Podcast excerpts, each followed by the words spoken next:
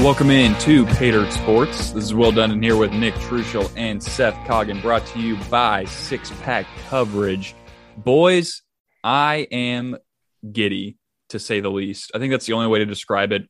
We have we've had real football on, but we have real football that means something coming up this Saturday.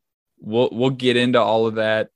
I mean, it it truly is football time in America football's back. But guys, we'll we'll kick it around first. I think we're gonna get into week zero for sure, but let's talk just kind of whatever we want, open it up. Any storylines, anything y'all are excited about before we get into the big college football week zero matchups? I mean, I'm just I'm excited football is here, man. Uh, we've obviously got some stuff to talk about uh, in the Titans sphere of things, uh, a couple of preseason inklings coming up. Uh, but I, I do want to go ahead and give a shout out here before we get started. Reese Bennett getting done with Ranger training, if I'm uh, not mistaken. That is insane, an incredible achievement. Definitely uh, proud of the boy Reese to get that done.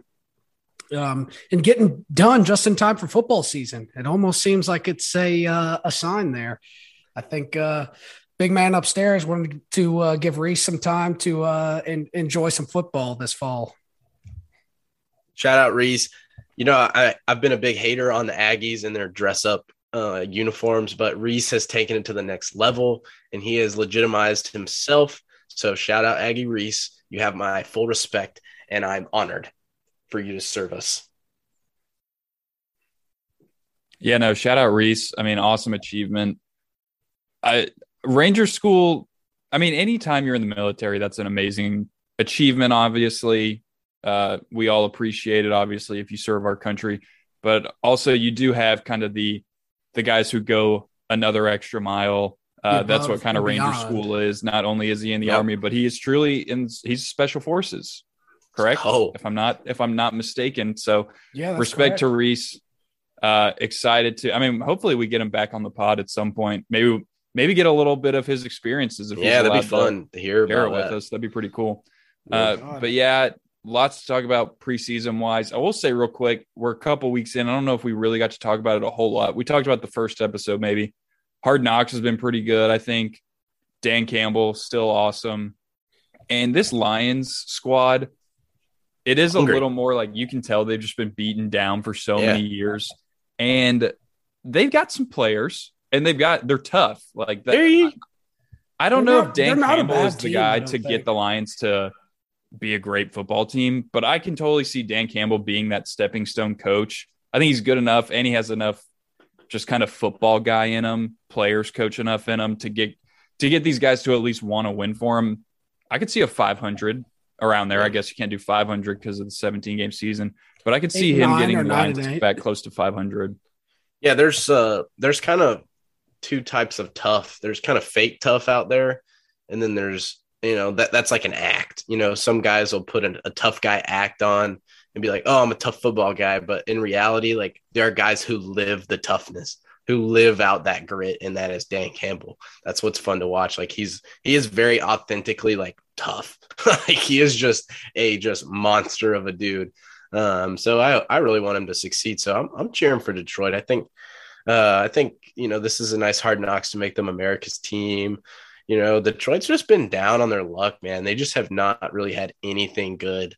Uh, their their two best players of all time have just kind of retired early. Even um, you know, you think back to Calvin Johnson and Barry Sanders, just two elite, like tr- tr- you know, two of the greatest at their positions, and to just kind of hang it up early. Um, you know, for different reasons, I'm sure, but um, just kind of bad luck franchise who's just been known for being terrible.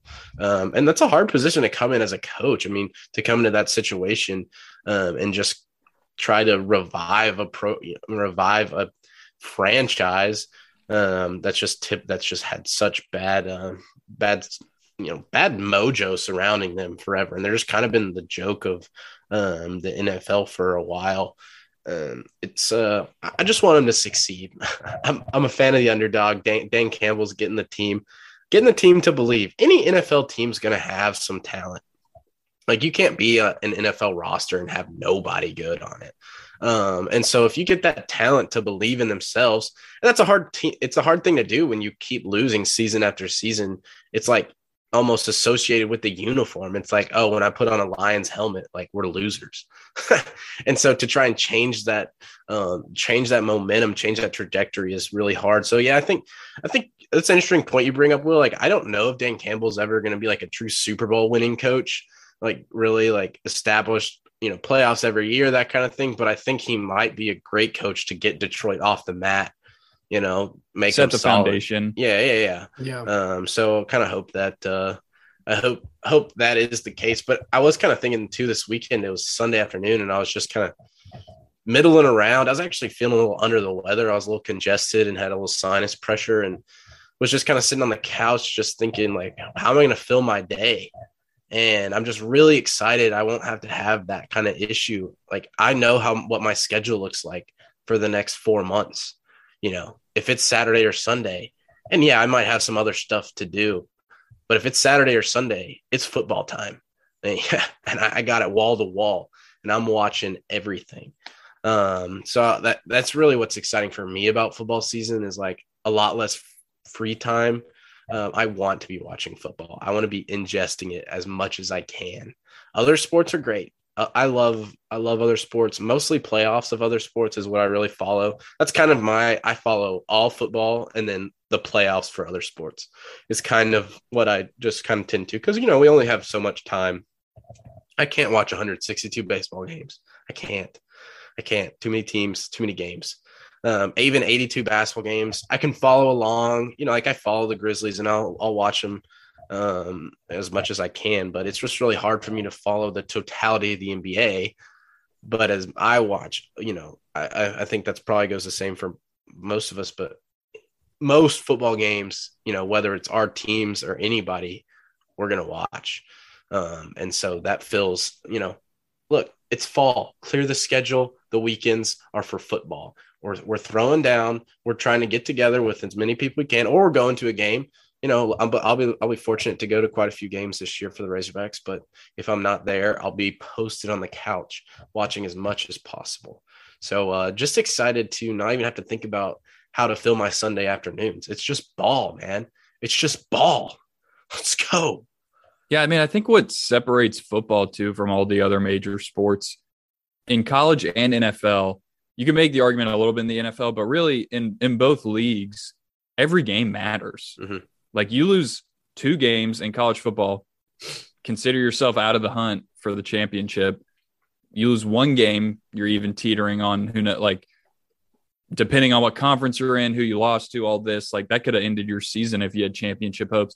Same with the NFL. I mean, you only get so many games. I mean, every game, I'd say in the NFL, it's like every, you want to get every game matters for that win. You're not as much like, in college it's like if you lose you're done. But if it's like in the nfl if you win that's just huge. You know what i mean? Because it's so like hard you, to win in the nfl I mean, yeah. every team is so good. Like we were talking about it's hard to have an nfl roster that's not good. So you got to scrawl or uh, crawl and scratch your way to the playoffs um, and then you got to rip off, the, depending on whether you have the buy or not, a, a, few wins there. And obviously, those teams are the elite of the elite. So, yeah, it ain't, it, it ain't easy winning the NFL. It's a week to week league, as we know. Yeah, it's almost like football. The whole season is the playoffs in a way. You know, you hear you hear people talk about doing like this massive college football tournament or something, and then someone comes people back. People as in like, us.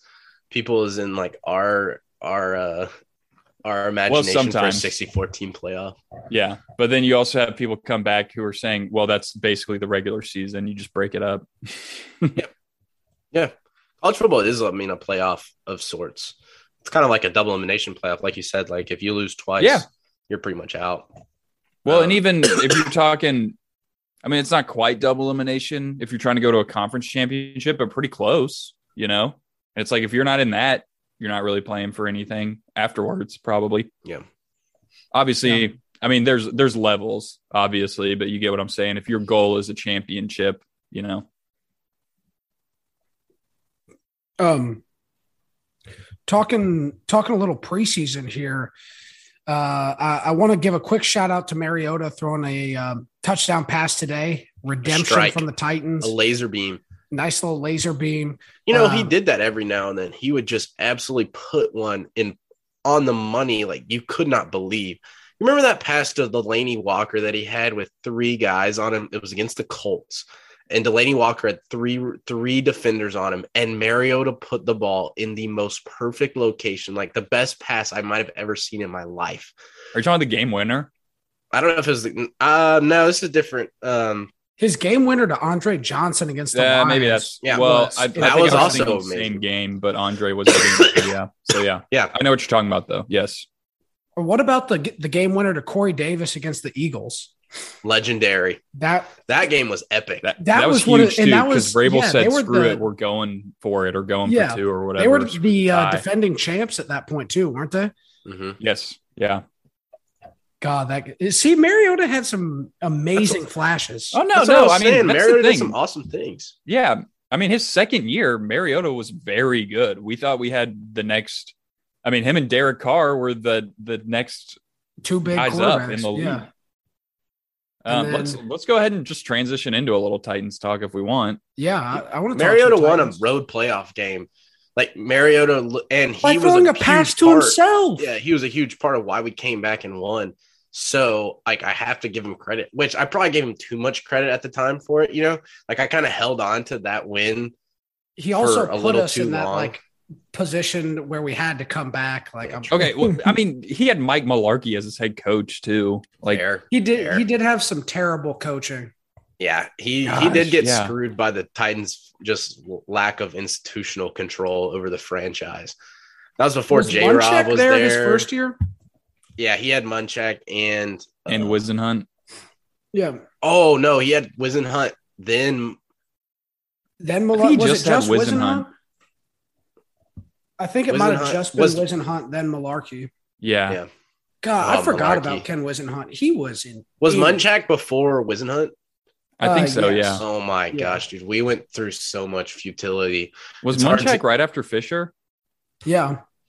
Yeah. So we went Munchak, then Whisenhunt. then- Yeah. okay. Yeah. See, I had it backwards. I thought it was Whisenhunt, Munchak, Mularkey, but that makes Yeah. sense.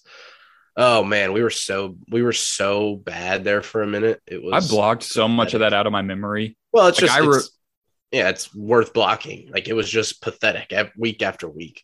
I remember the Kerry Collins like 13 and 3 season so well. Then getting And then after that, Ravens. everything's a total blur. It's like yeah, we got beat by the Ravens, and then we just blurred forward till Mike Vrabel was the head coach. Seriously. Like, Yeah, was that 2008? I think it was 08. Yeah. You know what's crazy is that we went oh, through Golly. all that just like the pit of despair where we went like 2 and 14, 3 and 13, 2 and 14 and then we won a playoff game and then fired our coach after winning a playoff game, which I think is crazy. Yeah. which But was- It obviously, paid. It paid off. No, Obviously, it paid off, yeah, but it's just funny to think that we no, we it is very that. funny. That was a baller move. That actually was a sick move because we were at the peak of what Mularkey was going to do. Like Mularkey wasn't, we weren't getting better than barely making the wild like card. nine and seven. yeah, Yeah. we were not we we weren't getting better than that. And Um, that I kind of, I kind of remember hearing that they wanted to keep Mularkey, but wanted to clean house underneath him, kind of his coordinators and stuff. Um, and he wouldn't do it, so we, it just kind of ended up being a mutual mutual agreement because he wouldn't uh, kind of ditch his coordinators like that and his staff. Uh, I remember reading something about that, but I think you guys are right either way. Nine and seven uh, wa- was his ceiling. We weren't going to get any Yeah. better. and I mean does he Shep- have a does he have a job now? Like, what's he doing now? I don't. Ever think since so. then, I haven't heard No anything idea. about him. because he was but I just mean, he out- didn't do a he was bad outdated. job. No, That's I know. I'm, I'm just thing. wondering. It's Like, he did kind of right the ship. Like he did get us.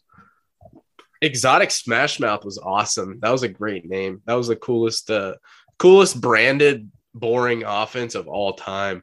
It was it was really brutal to watch. But you know, Vrabel's won two straight AFC South champion. Like, you know, you definitely you could have questioned the move if Vrabel came in here and was terrible, but he he really has kind of elevated the Titans coach of the um, year. as the coach. Yeah, we have so- the best coach in the league. That's true. I don't. I'll, you know what? Sure, sure. well, dude, I I, remember he was coaching the Pro Bowl, and they had uh, Pat Mahomes mic'd up, and he was talking to some other, I don't even know who it was, talking to some other baller, and they were like, Man, you know who I'd love to play for is Vrabel. That'd be sick. I was like, Yeah, bring him on lot over. Guys love him. I think that is true, and I think that's a big testament. And you need that as, as a to be a truly successful coach. Now, I, I say that, but you know, some successful coaches don't. Like I, wouldn't say lot Bill Belichick wanna play is, for Belichick. like, yeah, yeah, Edelman, but you want to play for said he never Belichick even talked to because he does win. So like, winning does kind of winning uh, fixes trump all, but- Yeah. I think they do. I think Vrabel is because Vrabel has the side where he's like, it's awesome because he's trained by Belichick. Essentially, like he grew, you know, he grew as a player under that system, but he also understands like the personable side of like just a human being. So he kind of has the best of both worlds where he gets to be a player's coach who like understands.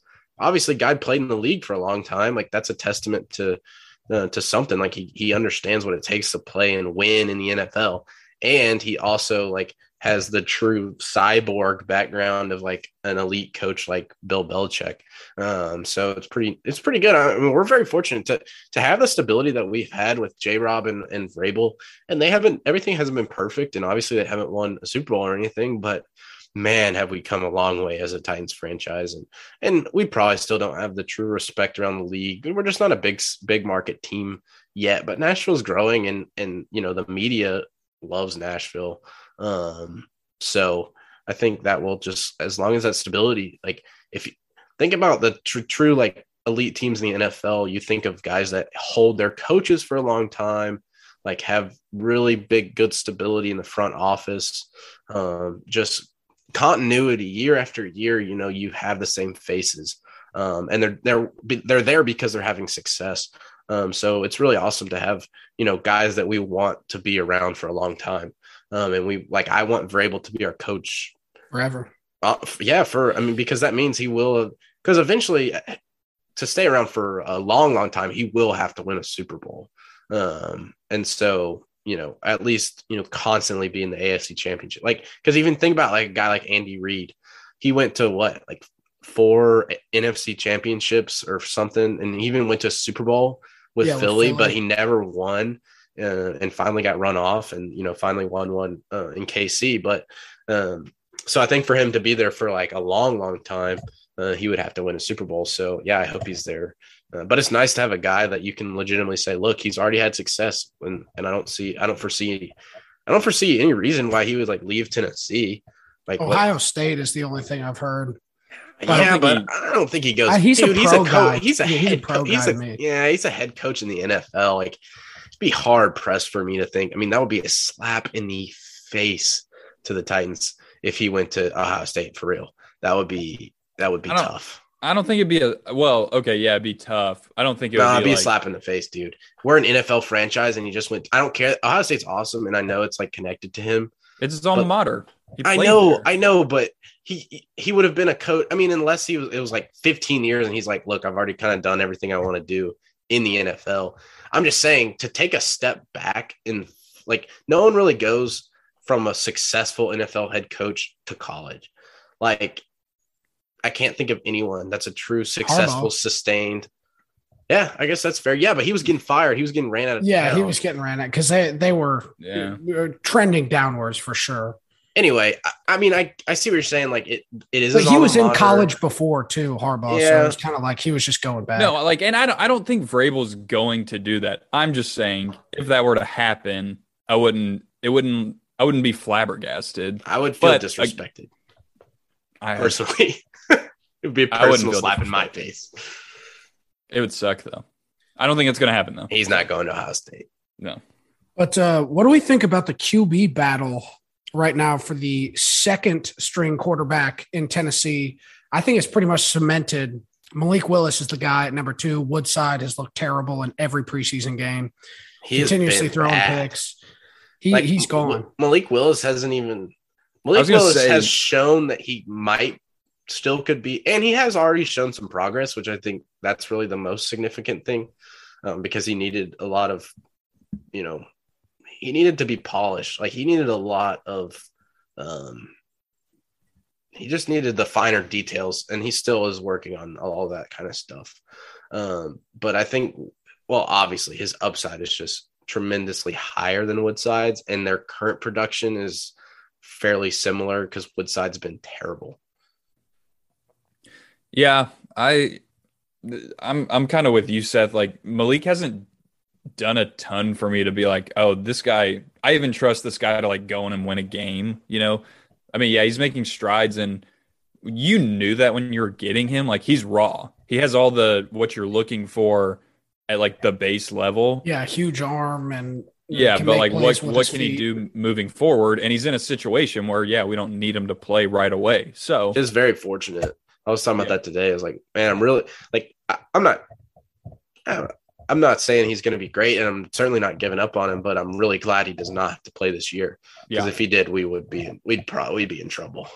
But that's why, and I know Woodside's played really crappy, but I still wouldn't be surprised if he's the number two guy. Honestly, I think I they'll keep know, three. Dude. I mean, do the teams normally keep three quarterbacks? I, I don't really Not know. Usually, the, the, Steelers did for a little while. Mm, uh, I feel like you usually have three. Well, you have one Some guy on the practice usually, squad. Usually, I feel like, don't you? I feel like I you, you, probably normally just have two on the fifty-three man. Yeah, I don't know, dude. You used to have was Rust like Rusty Smith was always on the sidelines, and he yeah, was backup. When was he? That? Wasn't QB three. I'm pretty what? sure it I, was. I thought Metten was it. Metten no, what about Whitehurst too? Charlie Whitehurst. Charlie Whitehurst Jesus? was QB three, but he was always on there. He was clipboard Jesus. So 2010 to 2013, Rusty Smith was playing for the Titans. Um, they were all QB two in their time. Y'all are just getting a lot of our back. No, no. White, Whitehurst was definitely QB three for a good. Like he may have been QB two at some points, but he was QB three. Yeah, but he when he was QB, I'm saying, well, it probably does depend. Some teams do keep three. I'm just saying. Yeah, I think not. I think it ranges. Okay, I think yeah, Titans I may keep three this season because of just the situation that they're uh, in currently. In 2014, Charlie Whitehurst had 1,300 yards, seven touchdowns to two interceptions for Tennessee. Dude, I see. I don't remember that. Yeah, that was part of the blur. That was the black. that is that, that is crazy to me. He had a seven touchdowns to two interceptions and 1,300 yards through five games started, seven played in 2014. I just do not remember that at all. I was watching some Charlie Whitehurst the favorite account Highlights? on Twitter is like the no context Titans. Yeah. Oh, account. yeah. That's just so awesome, man. You just get bursts from random stuff. I watched some Charlie Whitehurst highlights. And yeah, it was it was like highlights from all of our backup quarterbacks. Man, we've gone through some terrible quarterbacks in Tennessee. Can, heck, how many how many quarterbacks do you think? You, okay, after Kerry Collins, because pretty much it was Steve McNair. Yeah, you want me yeah. to name them? Yeah, like what? Let's Collins. go. Let's go through. Was okay, it Jake so Locker? Had, we had VY. No, we had. Vince oh yeah, duh. Vince VY, Young. Matt Hasselbeck. Oh, Hasselbeck. Yeah. Jake Locker, Mettenberger. Yep. Yeah, he played and, ten games. Oh and ten. It went to Mariota after Mettenberger, right? Yeah. But how many? I'm not talking about. We, we need to do backups. That's what I'm saying. We need to almost do like everyone that even started a game for the Titans. Well, oh, we skipped over Ryan Fitzpatrick. I know. See, that's part of like you said, well, that there is kind of an era of Titans football that just molds together for me. Just unfor like just very forgettable moments and very, very bad quarterback play and just terrible teams in general. Yeah. No one, not even we I can't even remember any good players. Like, like I remember we had Javon bad. Ringer at one point, who I thought was going to be a stud for Michigan State. We had Bishop Sankey. I thought Bishop Sankey. God, was, was, I was so excited when we picked thing. Bishop Sankey, dude. The Sankey leg. Oh, he was so bad. Pretty much any, any. We just drafted. We were terrible. Our front office was terrible. So I've got the list here of starting quarterbacks. Oh, this only goes until 2012. Damn. That's all right. That's pretty good. But yeah, from so we went Probably from McNair and Billy Volek started yeah. a decent amount of games. Neil yeah, O'Donnell. Um, yeah, and then 2008 was Kerry Collins. And it, it's weird that 2008 season, Kerry Collins just kind of came in and started because VY was the starter two years previous to that, with Kerry Collins starting a couple of games. Then we go 13 and three with Kerry Collins. Vince Young only starts one game. And then the next two years, Vince Young is our starter again in 2010, kind of splitting with Kerry Collins. But I forgot 2011. That was a weird Hasselbeck well. started all 16 games. Yeah, Hasselbeck came in and played very mediocre as well. Yeah, he sucked. I didn't like him. He had uh, he had some pretty good years with the Seahawks though. Yeah, the Seahawks. Oh yeah, no, I, mean, know. yeah, I'm just yeah, mean like he was decent. when he he was was with us, I was with like, why are we even doing this? Like, let's just Okay. get a young guy. Here, I got the I got the full list now.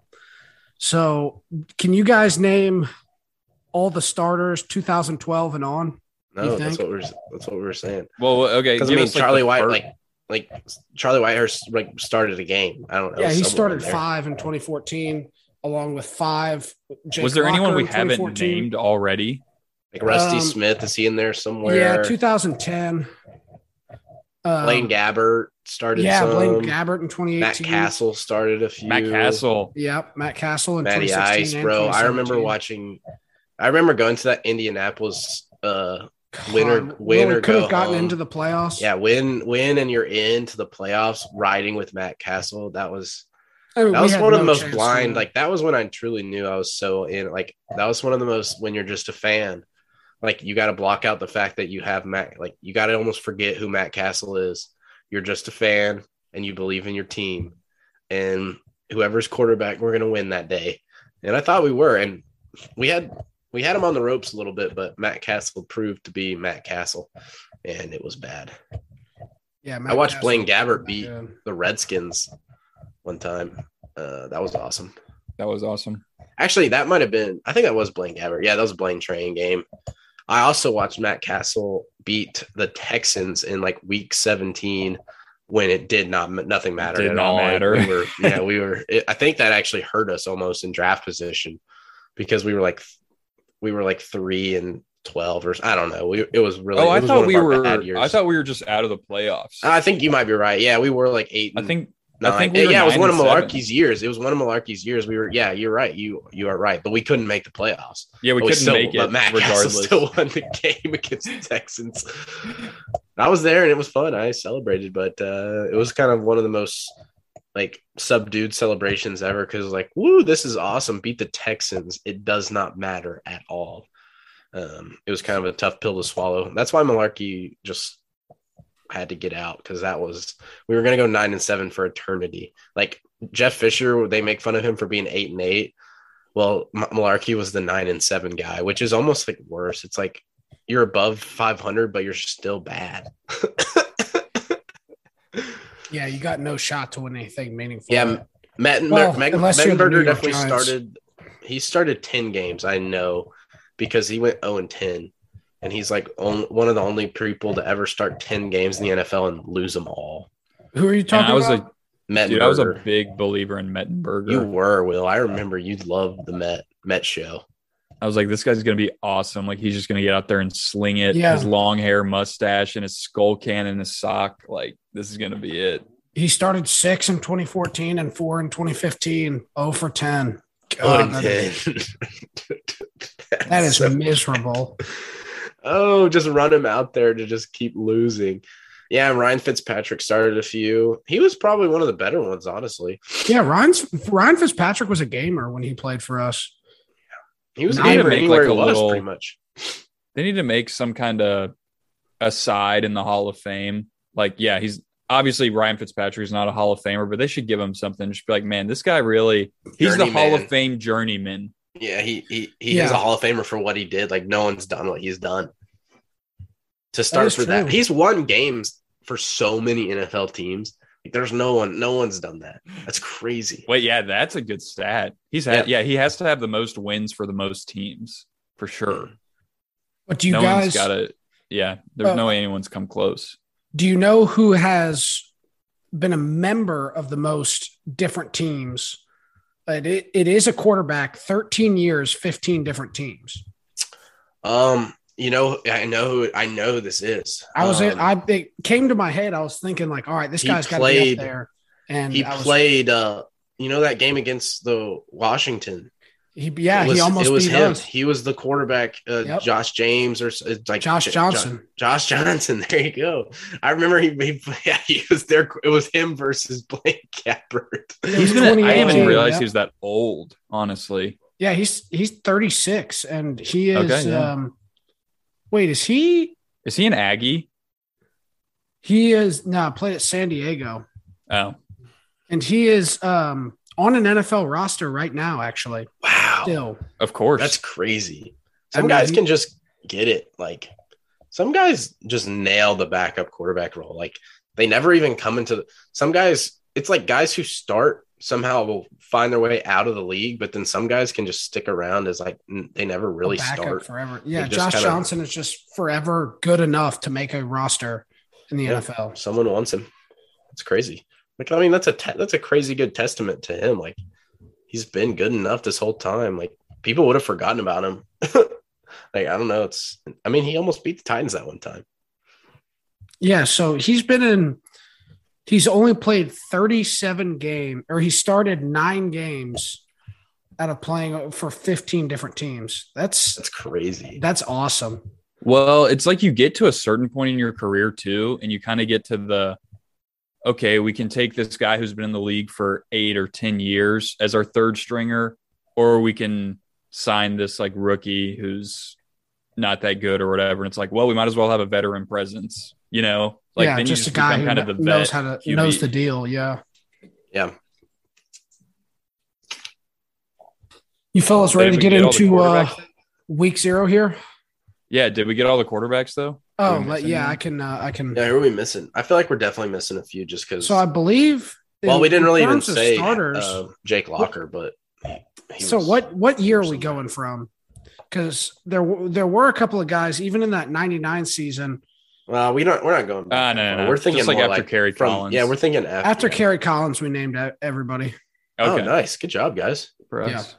That's that's a pretty good testament. You know, we got combined care. knowledge. We're we're trying to draw ourselves out of the like we gotta respect our history. You know, respect the Titans' history, even when we were terrible. We could go back to the Dan Pastorini, Warren Moon, Ken Stabler era. Ken was, uh, Stabler was a was an Oiler. yeah, yes, sir. In 1980 and 81, he was our starter. Wow. Nice. I only really could name Warren Moon. Be the only Oilers quarterback I could really name. I remember Pastorini for some reason. I, I just remember that name. And oh, Billy Joe Tolliver. I feel like that name sounds familiar. Oh, Billy Joe. Yeah, I know him a lot. Of course. He was awesome. But uh, yeah, good good work, guys. Pretty much post post Kerry Collins, we got it. Now, could you name every single running back that's taken a snap? That I mean, that's impossible. That would Who's be like the most random one? Sean Green. I could name some random preseason guys. I thought David Cobb was going to be really good from Minnesota. Yeah, I could do this all day. We should probably move on to the next topic, actually. Or how about do you think you can name the the top ten running backs for the Titans on Bleacher Report's list? This includes Oilers as well. So it's gonna be Uh, tough. I mean, Earl Campbell and Derrick Henry, and Oh, Eddie Chris George. Johnson and Eddie George. It's pretty. Four. We got a good, a good, solid top four. That's top Yeah. four, correct? So uh, this list, I think, was before Derrick Henry was Mm. very So did I get top three then anyway? yes. And then honestly, honestly, throw Lindell in there. Top ten. He ten. was he was number 10, yeah. Yeah. Um, Do they have Chris and- Brown on there? They did. Why? At number Is five. I never thought he was even good.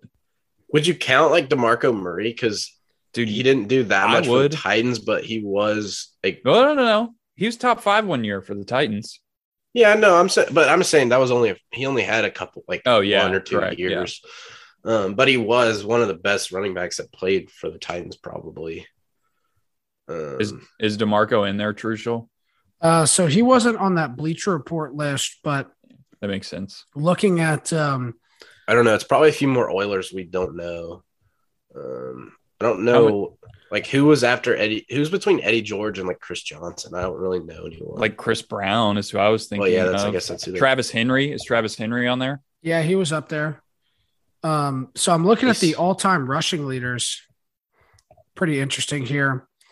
Um, so Eddie George is at number one with 10,000. Earl Campbell, 8,500. Chris Johnson, 7965. Derrick Henry already at 6,800. Then we have Derrick Lorenzo Henry White. could what? Derrick Henry could could get up there. Yeah, because he's still got. I feel like Henry still has like three or four more years. I think I was gonna say I think he's got three top tier years left. But he's a freak, you know. He might have four or five. He could be an Emmitt Smith type of guy that just somehow plays until he's like, or is at least effective until he's 34, 35. That would be amazing. If he plays till he's 34, he's going to have a lot of rushing yards. Yeah, he's going to be up there. Especially now with 17 the, games a season. What's the NFL record?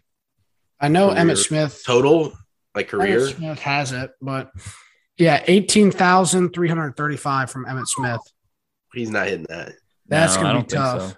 A- you know, Derrick Henry started uh, a little later too. Like he didn't like his first two years. I wouldn't say he mm-hmm. really golly wasn't super effective. You know, he didn't have a ton of rushing yards, uh, well, which was also kind of good. Yeah, he wasn't. Which I mean, kind of is probably going to prolong his career. Like you think of okay, think of a guy like him versus Zeke, like Ezekiel Elliott.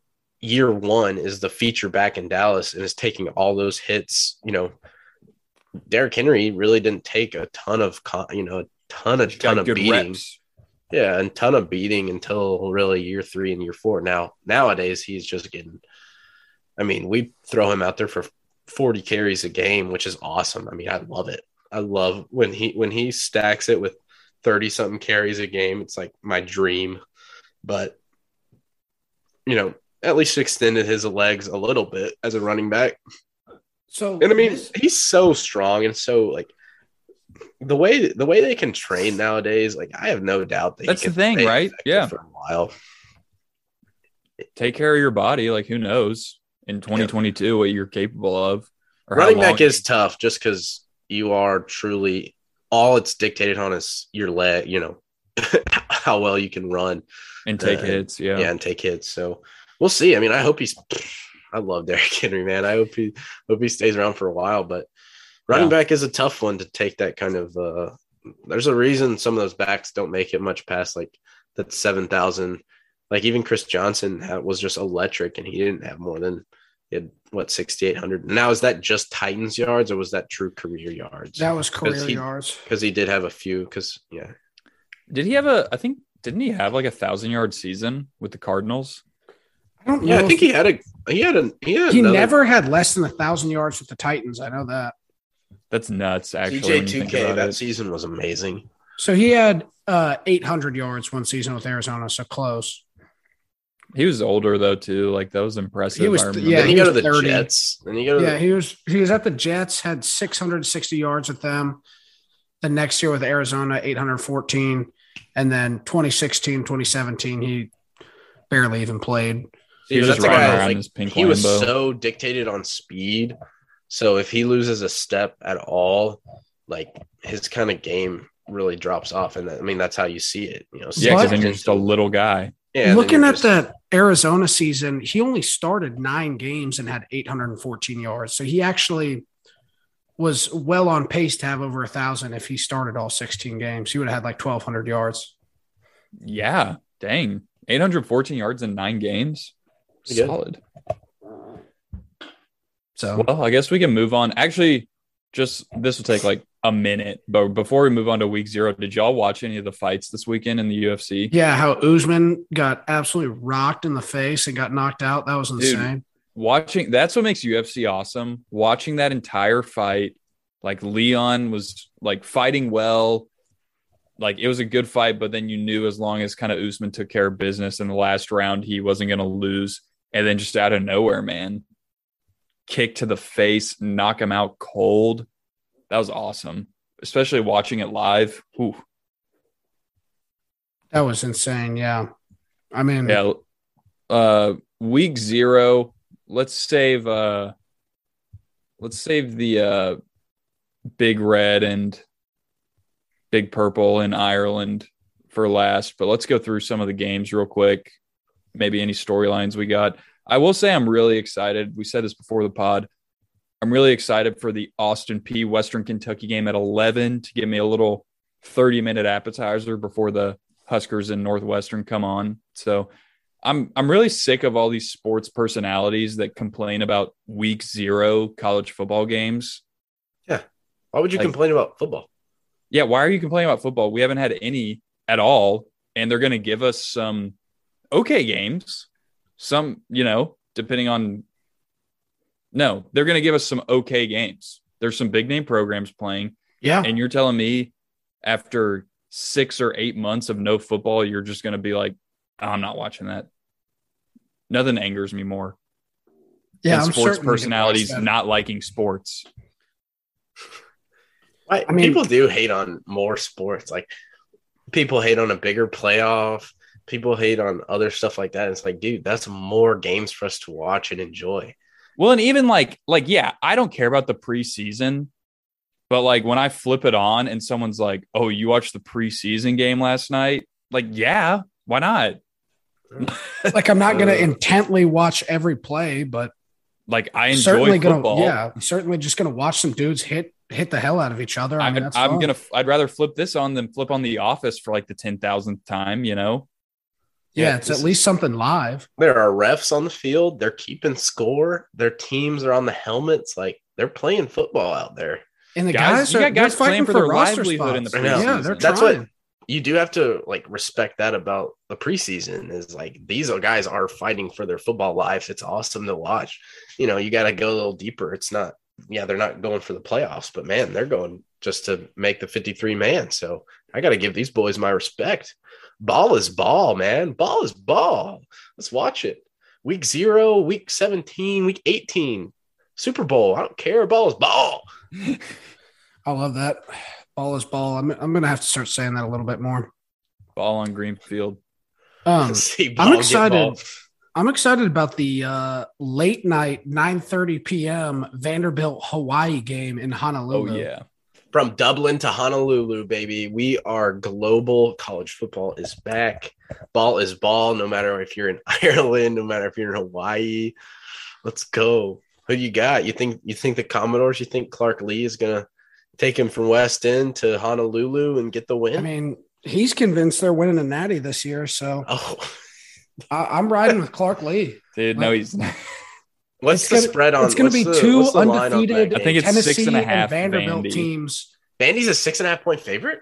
Yeah, that's a big spread. I'm laying some action no on I'm the. Betting on I'm that laying. Right now. I'm laying some action on the Rainbow Warriors. I'll tell you that. Pater Collective, we're going in on the Warriors. No, that's the thing. Like I would, I I'm kind of cheering for Clark Lea. I know like people like Tennessee are supposed to hate Vandy. Vandy, whatever, man. I'm from Nashville.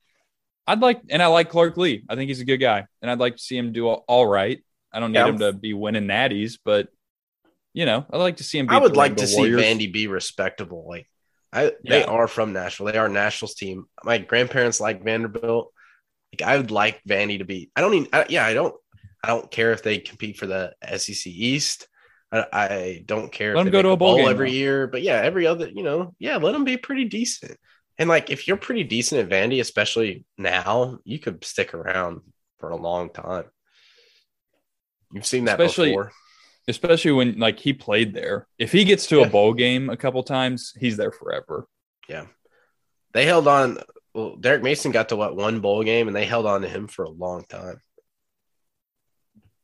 He beat like a losing record. No, he did beat he did beat the Butch Jones team that was very talented. So I'll give him that. Yeah, he that is crazy that he oh my gosh, Butch Jones was terrible. Yeah. Anyway. I mean, um, has anyone had more like off field six like Butch Jones did just just dominate recruiting there for a second. And then Yeah, he did. Like the year when y'all beat Florida and Georgia back to back and didn't win the East with that team yeah, with lo- loaded with NFL talent. Because you because they lost to South Carolina and Vandy. Like people thought they were out of it, and then it turns out, oh hey, if we would have just beat South Carolina and Vandy at the end of the year, we would have gone to the SEC championship. Yeah. God, that season that season broke me. You had because it NFL was players at like, running back. It was like, so elite at one point. Like no beating Georgia and Florida back to back like that was so unreal. And then to just trash it, trash it. Uh, and the way the way we won those two games too, it just seemed like okay, this is Tennessee's year. Like the ball is bouncing our way, everything's going right. The A and M game where we're about to lose, and then all of a sudden that because uh, they busted a huge run to basically end the game, I believe, in overtime or right before overtime. Yeah, was it the first play of overtime, and then I can't remember who it was. It was some DB comes in and punches Malik the ball Foreman. out. It was Malik Foreman. Yeah. Yeah. So he punches the ball out last second. Ball flies into the end zone. Touchback. I mean, it's like, all right, our story is written. Natty is Natty is coming this year. Like everything is going our way. And then, And Atlanta, Yeah, but then Tampa. Josh Dobbs threw a terrible pick. yeah, God, he was he was really good, but Josh Dobbs did make some uh, some really big dumb plays. Every now and then he'd just like miss a five yard out. Like, but don't get me wrong, Josh Dobbs is a great football player. But Yeah, every he- now and then you're like, dude, what? Remember that game where he led the team in rushing, passing, and receiving at that was insane. And you, yeah, you because he caught lose a bomb from Jauan. Oh Jennings. yeah, that was a brutal loss too. Hail Mary. That was the ne- that was the year after. Ooh, Oh yeah, when uh we lost to Florida. Yeah. Well, the one on the the one Dobbs lost at Florida was the one where Aaron Medley missed the kick at the end. oh, okay. Yeah. Will Grier, they hit, they got the fourth and seventeen or whatever. There's been some brutal losses to Florida, dude. Yeah, There has been. Gators, Gators at home this year. Yeah, that's a win. it better be. Tennessee's like it. a four and a half point favorite or something like that. Yeah, I'm really, I actually am surprised Vanderbilt's a six and a half point favorite. Just Oh, yeah. because I'm surprised they're six and a half point favorite over anybody. Yeah. And I mean- much less on the road at Hawaii. Like, what's so? What, what do they say? A normal like home field advantage about three points, yeah. right? Give or take. You know, yeah. So you're telling me Vandy's close to a double digit favorite at home against a Dude, legitimate team it's moved to minus seven. against a state school? Like I was Hey, about to say Power Five, but they're not Power If it Five. gets to They're just seven like and a real half, school. If I was gonna say if it gets seven and a half, hammer it. I might hammer it anyway. You could have put Vandy at minus two and a half, and I probably still maybe like I'd still be thinking about Hawaii. I think two and a half would have been the number. Yeah, if what's our money me. line? What's our? let's just take the Rainbow Hawaii, Warriors. Hawaii money line at plus two hundred. Double that money, baby. I might. God. We need to have a pay, pay dirt parlay and put one put that in there. I'm down. What if we do like a? We could do a five dollar parlay. Yeah. Every week fun. or something. Yeah, Worst case like, scenario, we're out sixty bucks. You know, yeah. But why not be legends? I like that. Plus, that'd be hilarious. Like we hit a ten team parlay one week. I say we do it every week. Yeah, that's what I'm saying. You put five bucks down each week. Yeah, Worst we case gotta- scenario, you lose sixty bucks. If you win one time, you win like a thousand. So, I like that. Don't hate that. do it.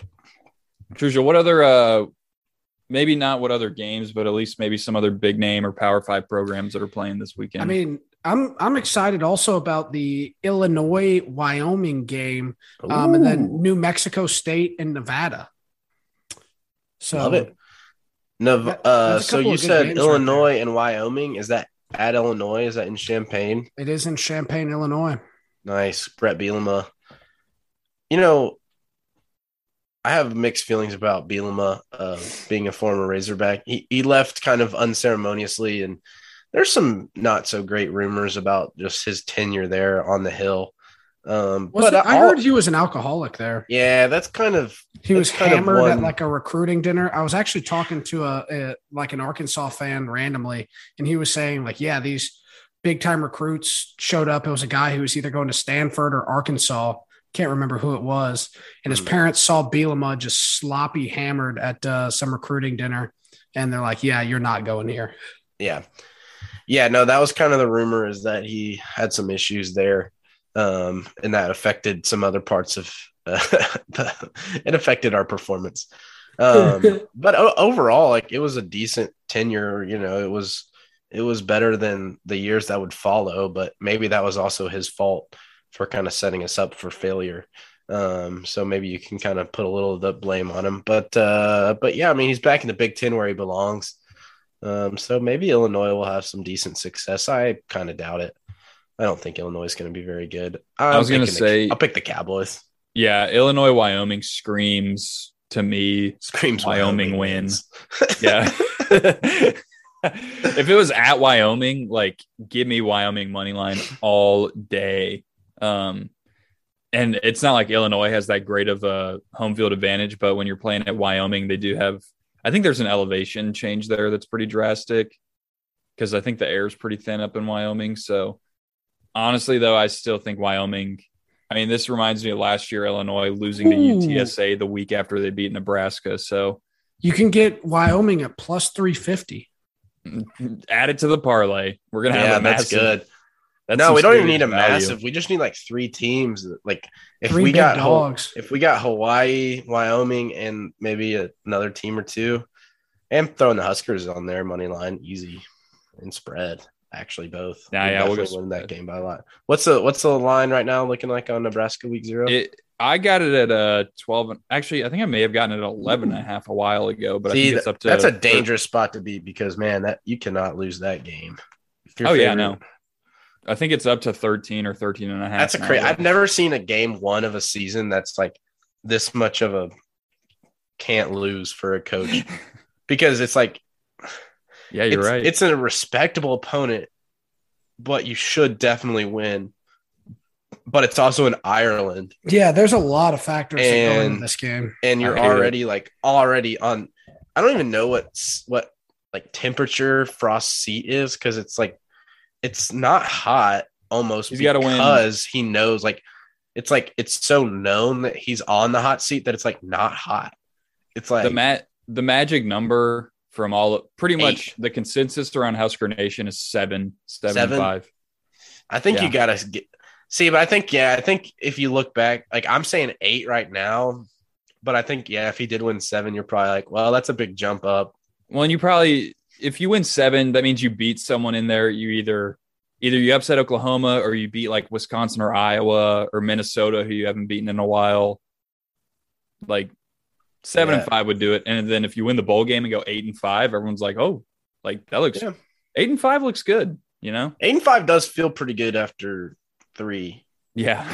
so I know. I I, I uh yeah, I'm I'm thinking, I mean, obviously I, I put my fair objective opinions out, out there and the for the for for those who haven't read, which you definitely should go check it out. And hopefully, I'll have the Arkansas and Tennessee uh, season previews up. Um, I kind of did it a week out, so you get a little bit of time to digest your full season uh, ahead of you. But but I do have the Huskers going ten and two. Um, I do have them winning the Big Ten West, as we've discussed a few times on the pod here. Um, so obviously I have them, and and like I said in the article, I, I it really comes down to do you no for for there hasn't been much to really you know instill this belief but do you believe in scott frost? Like do you still think he has it in him? And i think yes.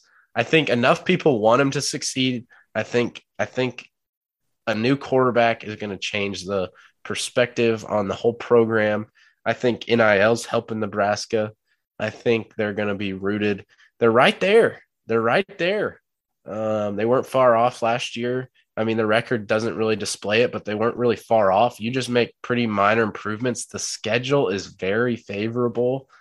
If you win that Oklahoma game, you're legitimately looking at a pretty easy 6 and 0. Like it's not really far off to say 6 and 0 is right in your hands. Um, and even if you lose Oklahoma, I mean, so what if you're 5 and 1 or 6 and 1? And I, I mean, I, I, said 10 and two, and I even predicted a loss to Purdue. So like you might, you know, which like that, and that's a real possibility. That's what was. That's why I loved your article. I was like, what's funny about this is this is a like this could legitimately happen. like there's as much of a chance of this happening as anything else. Yeah, yeah. Um. Anyway, so I just think the you know the schedule plays pretty favorable. I actually have it up right here. Hold up while we're on Nebraska. So we got Northwestern and Dublin, and then you got four straight home games. So you got North Dakota and Georgia Southern. So you win the Northwestern game, then you're probably 3 and 0, you know, barring disaster. Yeah. Then you're 3 and 0 going into a game versus Oklahoma at home. And now this is your fourth game of the season. This is Oklahoma's third. And it's probably their first road game. Brent Venables, year one I think it sets up really well for Nebraska to win that one. Well, like Really the thing do. is too is I mean, not that I mean Nebraska probably has a little more than Oklahoma because they played a conference opponent, but it's like if you're that Oklahoma team, you haven't really run anything you want to yet. You know what I mean? Like you've probably played pretty vanilla up to this point, and you've got to go into Lincoln to a sold out ninety thousand stadium, who is like If they're 3-0, it's starving gonna for a big win.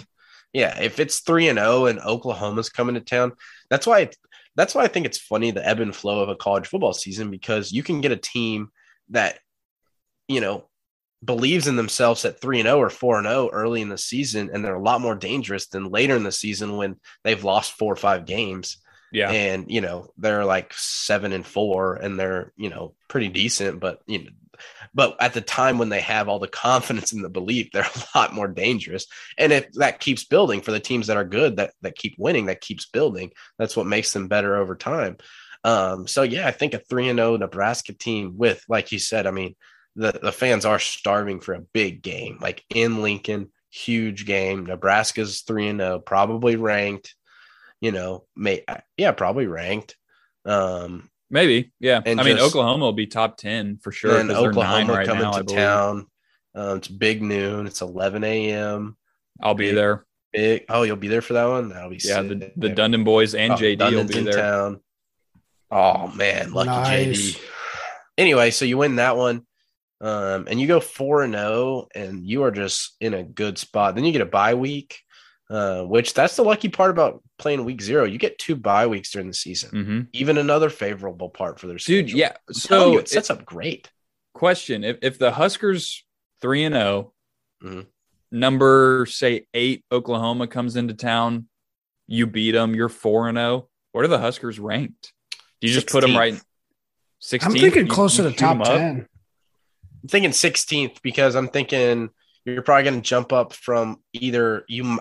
I'm thinking they're going to be three and zero at like number 24, and then you, Okay, so you think a- they'll be ranked if they're three and zero, which is possible. I think they'll be right around it. Either they'll be ranked or just off the cusp, Yeah, like but it won't be like they won't be highly. You know, it'll just they'll, they'll make a considerable jump. I think that's pretty fair. But then like 16 and you know they're a solid 16 and then they keep can kind of go up from that because then you got indiana at home after a bye at night so i mean that's probably hope you know another good chance for a win um then I like the Huskers at home at night against just about anyone except Yeah. for like really like except against a Michigan or an Ohio State or Yeah. someone like I like the Huskers at home at night. Yep. Then Rutgers on the road and Purdue on the road. Um, I know I predicted them to lose to Purdue, but I mean that's a winnable game for sure. Yeah. And so is Rutgers. Like even if you drop the Oklahoma game, but you beat, you know, Rutgers and Purdue, then you're still looking at seven and one. Illinois and Minnesota are your next two games. Like neither of those teams really scare me. Those are both at home. You win those two, and you're looking now. The end of the season's your toughest. The toughest three games are probably the end of the season there. Yeah. Michigan, Wisconsin, and Iowa. Um, so you want to be in there. I was thinking like you want to be going into those three games knowing you can lose one of those three, uh, and still probably have a chance for the title. Right. Um, because Michigan on the road is tough. Wisconsin's always tough, and that one's at home, and then Iowa's on the road. Um, so that's you know obviously pretty tough too. But I don't know much about the Iowa team this year. They might not be, you know, they weren't. They're going to be the same. year. They don't Yeah. they don't have a quarterback. They're going to play good defense. Uh, and if you let them score 20, it's going to be hard to win. That's how it is. but a very winnable game. And if if Nebraska's playing like they, I mean, they sh- they can certainly win those kind of games. So anyway, hey, it's this is the great part of where we are in the season because the outlook is all sunshine for all the teams. Nebraska's got a, a winnable schedule, and I think they we're rooting for them. I'm going to Week- go ahead. Week zero tells a lot. Yeah. I'm to I'm to go ahead and give my quick Nebraska spiel and then we can either keep talking or go on to maybe some other games, but so here's the deal. I said this last year about the Illinois game and I was right. And I'm sure a lot of other Husker fans were right. This first game means everything. Seth, you just talked about it. Like I don't know if a first game has ever meant more uh, for a program, especially for a coach who's yeah, basically on the hot seat. I won't even go as far to say though, like if if Nebraska loses to Northwestern, they could still I could still see them going six and six. But if they lose to Northwestern, six and six is best case scenario in my opinion. Um, yeah. If they win, like we said, that opens up all kinds of possibilities. My pessimistic opinion before I started drinking the offseason Kool Aid was seven and five. I was like, seven and five, I'll be satisfied. I think that's a realistic expectation. But it is like you have, you gained a lot of talent, and it seems like you got the right pieces around you from the transfer portal, from new coach hires. I'm very interested to see what Mark Whipple's offense looks like this first game because you're going to have to see you're you're going to get to see it. There's not going to be any just vanilla play calling because you're playing a conference opponent, a game that you have to win and have to take control of early. So I'm excited to see Casey Thompson. My thought process is Whipple likes to throw it around. I think we've got a lot of a good stable of running backs, so I'd like to see him run it a little bit. But hey, if we're gonna throw it around, let's let's sling it. Like let Casey Thompson let it rip let's try to score 40 as fast as we can because Northwestern ain't scoring 40. Like they're in in their history, it's like if they get to 21st, they usually win. That's their I mean, kind of ball how, game. How often has Northwestern scored 40 in their history of their program? Dude, no clue. Yeah, like it doesn't happen. like, like they, they run the ball and play defense and try to just run the clock out the entire game. Like, yeah, I don't know. Um, but yeah, this game means everything. I think if we win by double digits, I'll be satisfied. But man, this is a team the Huskers beat last year 56 to 7. And I know Northwestern's kind of famous. I forgot for, that they won 56 to 7. That was a beatdown. They beat yeah. the crap out of them. Yeah, no, I know, but it's like, and, and, Northwestern's famous for sucking one year, going to a Big Ten championship, or winning eight or nine games the next year. I just don't see that happening um, because all they did was lose talent. Uh, they didn't. They they gained a couple portal additions, but they weren't anyone special. It was just guys who weren't playing a lot at their other schools coming over.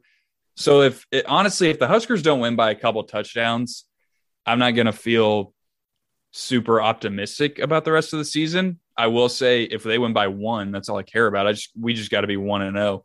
But if they win by 17, 20, I'd be like, all right, let's do this. Let's Big Ten West might be on the table. We'll see. Um, originally, I'll just go ahead and get into my pick. Originally, my pick was probably going to be something like, you know, uh, 31 24 or something, 31 20, something like that. But screw that, guys. We're going, we're going Huskers 41 Northwestern 17. We're we're nice. opening up the season big time. I want to see, dude. I want to see him. Casey Thompson sling it around so bad. The difference between him and Adrian, Adrian Martinez, great football player. Casey Thompson, the potential to be a great quarterback, and he's got a chip on his shoulder. His goal is to be at Nebraska for this year and then to be gone and gone to the NFL. And if that's the case, so be it, because that means he balled out this year. So I'm all for it.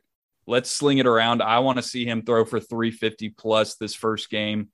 Like make a statement this first game. Get the Huskers ready and rolling. Yeah. This is it. I'm ready for it. I mean, I think Casey Thompson, like you said, Will, I'm I'm looking through his stats here real quick. 24 touchdowns to nine interceptions. Was able to add some uh, some rushing touchdowns as well, four on the season led the Big 12 in passing touchdowns last year and didn't get to play the whole year. He got a thumb injury. Yeah. So, I mean, if he gets hot, and I mean, Whipple was the guy who got Pickett slinging it around as a QB whisperer, right? So those two could mesh really well together and then uh, uh, off to the races from there. I know. I'm excited. I mean, I'm just so happy it's here. I'm I've I've loved obviously I didn't love last year when Nebraska lost to Illinois, but I loved that this week zero has been kind of highlighted with Nebraska. Like I get, I, I'm the Nebraska fan base has gotten blessed to wait one less week than everyone else, basically. Yeah, I'm, I'm so jealous we're not playing in week zero. I it's awesome. I, I love it. Razorbacks so bad. I wish I could go, but I guess I could have, but it would have been You still can. I know. The I, game is- I let's look up literally- flights It's to not game Ireland. day yet. Like how much? Like you think we could go fund me a quick round trip ticket to Ireland for you, Will? Do you think, like, do you think if we actually would have tried to set that up, like, send, like, send Will and West Dundon to Ireland? Like, do you think we Send could have Big it? Red Boss Cog to Ireland. Round trip, it's a thousand bucks. I mean, That's really not that bad. A thousand bucks round trip, yeah. I'm sure tickets are cheap. Dude. I should have done it honestly. Yeah, well, they're not even selling it out. Sadly, I think it's fifty thousand around there, and they're expecting like thirty-five or forty or something. I mean, yeah, it's in Ireland, dude. No, I know. I'm just I saying. think they care. Like, or anyone is anyone in Ireland like, oh man, this is awesome, Nebraska. Well, there's so supposedly there's 10,000 Nebraska fans, which I assume is people from Nebraska going. That's Northwestern, I'm sure there's like five. Um, and then so Probably there's less than that. yeah, there's there's 30,000 people from Ireland probably going. Nice. That's cool. I I mean, it's is something you don't get to see every day over Yeah, there, no. you know. that's that's true. It's big noon. Do they not understand that?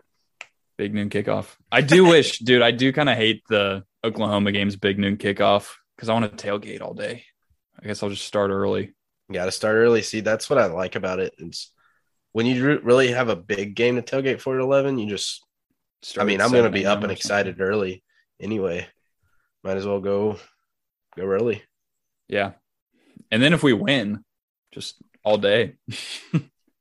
Well, that's what I remember. The Nebraska game I was at was an 11 a.m. game, and I saw We that did. picture. I saw that picture the other day of just like eating chili at like 7:30 in the morning. That's awesome. Probably It was quite that. chilly, It was too. probably like 8:30. But I, I did have like four bowls of chili before 9 a.m. I know that. Maybe even more than four. I had like eight bowls of chili. Oh man, that was heaven. That's why. I Well, was didn't you say there was some kind of weird food or weird drink that they do at Nebraska at those Was it games? the runs the runza? What is Those that? are good. Did you have a runza, Seth? They have pink hot dogs. Yeah, but there's there's a runza, which is basically uh Yeah, wait, I ate a runs. It's like a, it's like a mesh of a sub and a calzone. yeah. Um It's like a meat. It's like a real hot pocket I was gonna say almost like a gyro in a way, but Yeah. more more like hamburger or midwestern. It's like a midwestern gyro. Yeah. It's basically like cabbage and hamburger meat, uh, but you can get like barbecue ones or they'll do whatever basically. good. I enjoyed mine. Yeah, no, they're good. Uh, but Trisha, you might be thinking of the red beer.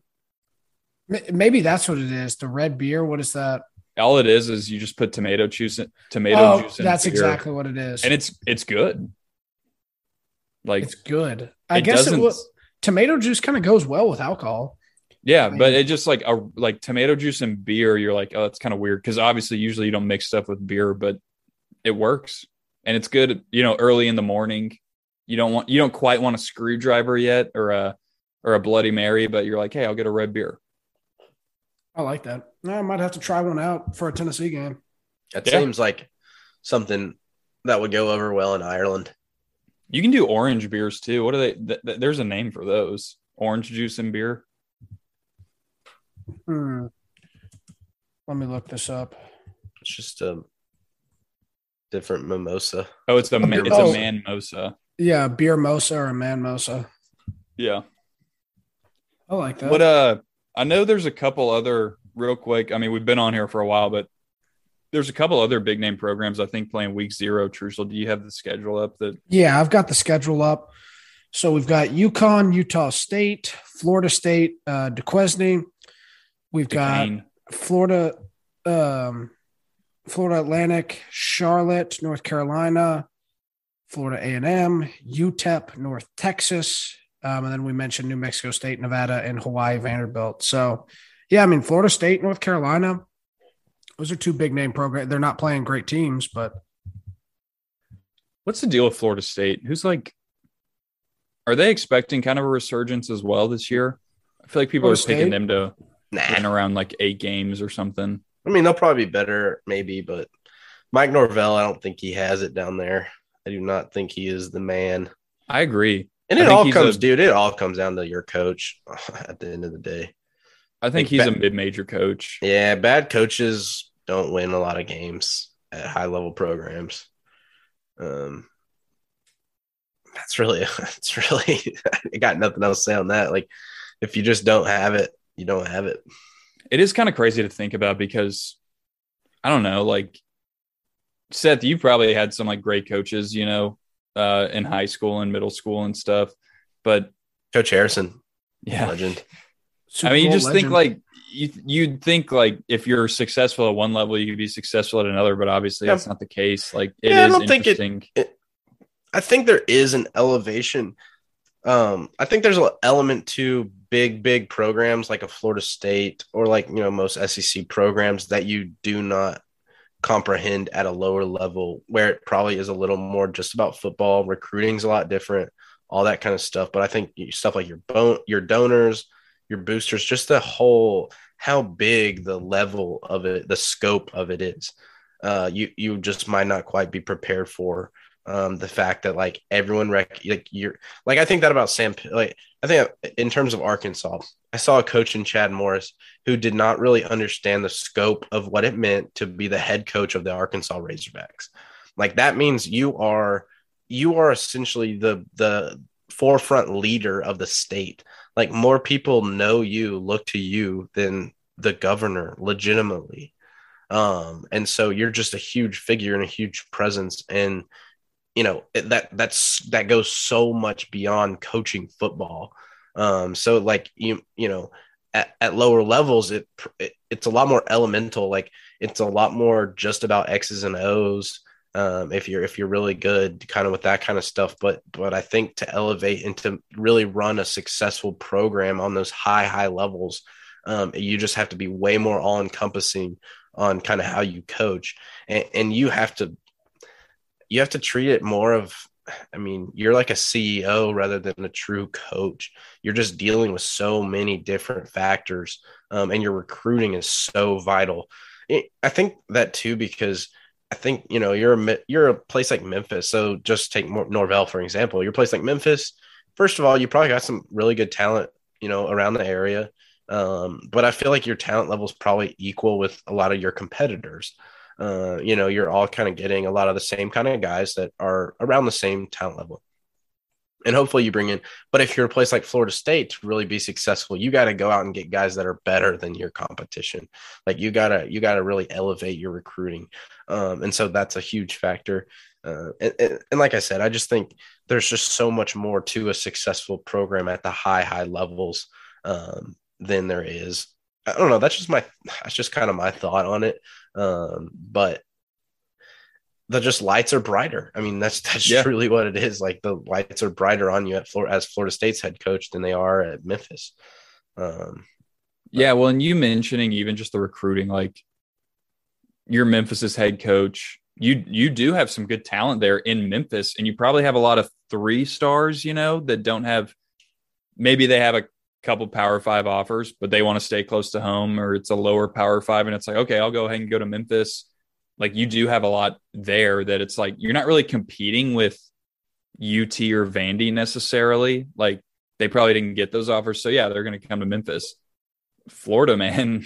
I mean, you're competing with Miami, Florida, UCF in some cases, you know, like Georgia's yeah, right there. Alabama wants all your players. Yeah. Auburn well, yeah. I mean, you talk about Florida, it's everyone's wanting your yeah. players. Yeah. Yeah.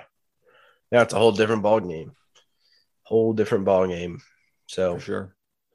But I mean, yeah, it, to some extent, you would think it would translate. And I mean, I think it, I think maybe it translates down a little better. Maybe like if you're truly uh, great at you know the highest levels of if you're truly great nfl and college could even be different just because of different factors. But like if i don't know if you're truly great head coach at a power five like or a sec school you can probably find success like at a you know at a d2 school. I don't know.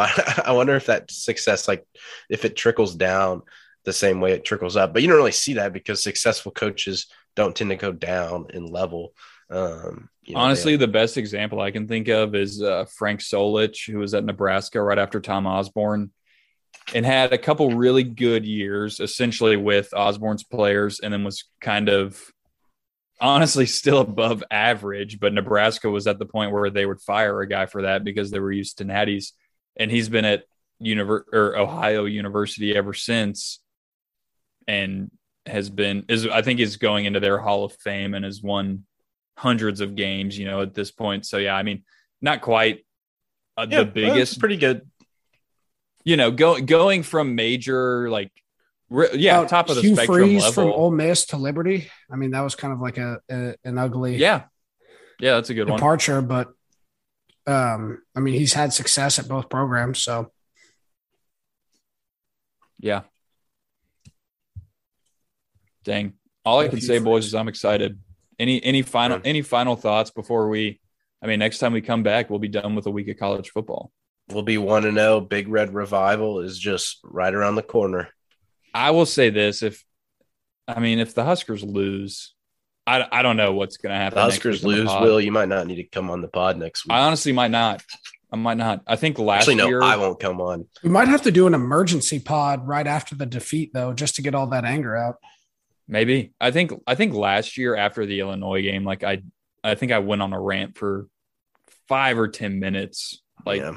a good while, like just I, I couldn't believe what had just happened. And it's what's scary is it's kind of the same thing. Like I thought Illinois sucked, and they did. I think Northwestern's not any good this year, and I even if they beat Nebraska, I still won't think they are. So I'm going to be really upset if, eh. if the if the Huskers don't. Huskers will take them. care of business. Hopefully, it doesn't come down to special teams because that that Tell killed Nebraska it. last year. But hey, we got a we got a kicker and a punter from the transfer portal, so we'll see. That's we'll good. See. But uh, yeah, guys, thanks again for listening. We're excited for football. Uh, please check us out uh, at Paydirt underscore sports on Twitter, at Paydirt Sports on Instagram. PaydirtSports.blog is the website. Be sure to check out Six Pack Coverage as well. They're at Six Pack Coverage on Instagram and Twitter. And then sixpackcoverage.com for all your food, sports, entertainment needs. Guys, thanks again for listening. We will see y'all next week. Let's go, baby. Football's back. Pay dirt out.